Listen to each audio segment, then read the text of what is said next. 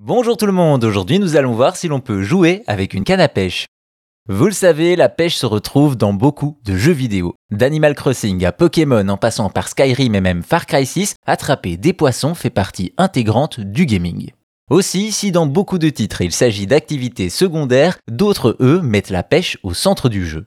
A noter qu'en Europe les jeux de pêche restent plutôt discrets, alors qu'au Japon ils sont très populaires. C'est certainement ce qui a poussé Sega et sa Dreamcast à donner aux joueurs la meilleure simulation possible grâce à un accessoire, le contrôleur canne pêche.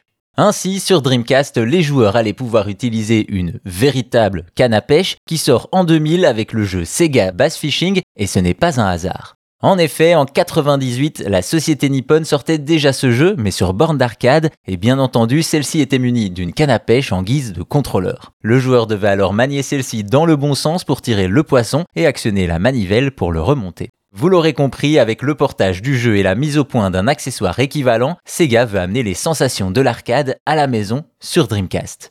L'accessoire se présente comme un manche de canne à pêche, donc très court, avec un moulinet et sans fil, de pêche bien sûr. Pour le reste, on a un câble à brancher dans le port manette de la console. Au-delà de la manivelle, on a également un stick analogique, 4 boutons d'action et la touche Start. L'accessoire était donc compatible avec tous les jeux de pêche de la console, à savoir Sega Bass Fishing 1 et 2 et Sega Marine Fishing. Des jeux dans lesquels on doit adapter nos cannes, appâts et autres matériels pour pêcher les plus gros poissons. Et c'est là que le contrôleur canne à pêche dévoile sa dernière surprise, un capteur de mouvement. Et oui, 6 ans avant la Wii, Sega lorgnait déjà sur le motion gaming. L'idée ici est donc de lancer la canne à pêche en avant pour lancer la ligne. Ensuite, une fois que ça mord, il faudra orienter l'accessoire dans la bonne direction, reprenant ainsi le même principe qu'en salle d'arcade. Et c'est plutôt efficace, les sensations sont bien là et le joueur se retrouve vite à devoir tourner l'accessoire tout en actionnant le moulinet, on s'y croirait.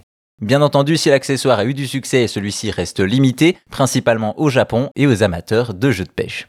Ainsi, avec sa manette canne à pêche, Sega mettait déjà un pied dans le motion gaming tout en permettant aux fans de poissons virtuels de les pêcher dans les meilleures conditions.